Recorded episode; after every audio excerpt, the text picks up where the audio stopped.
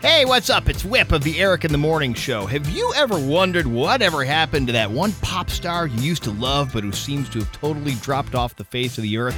Or maybe that reality show person who was mega famous for like five minutes but has basically not been heard from since? Well, so have I. And for that reason, I'm launching a new podcast where we get you these answers.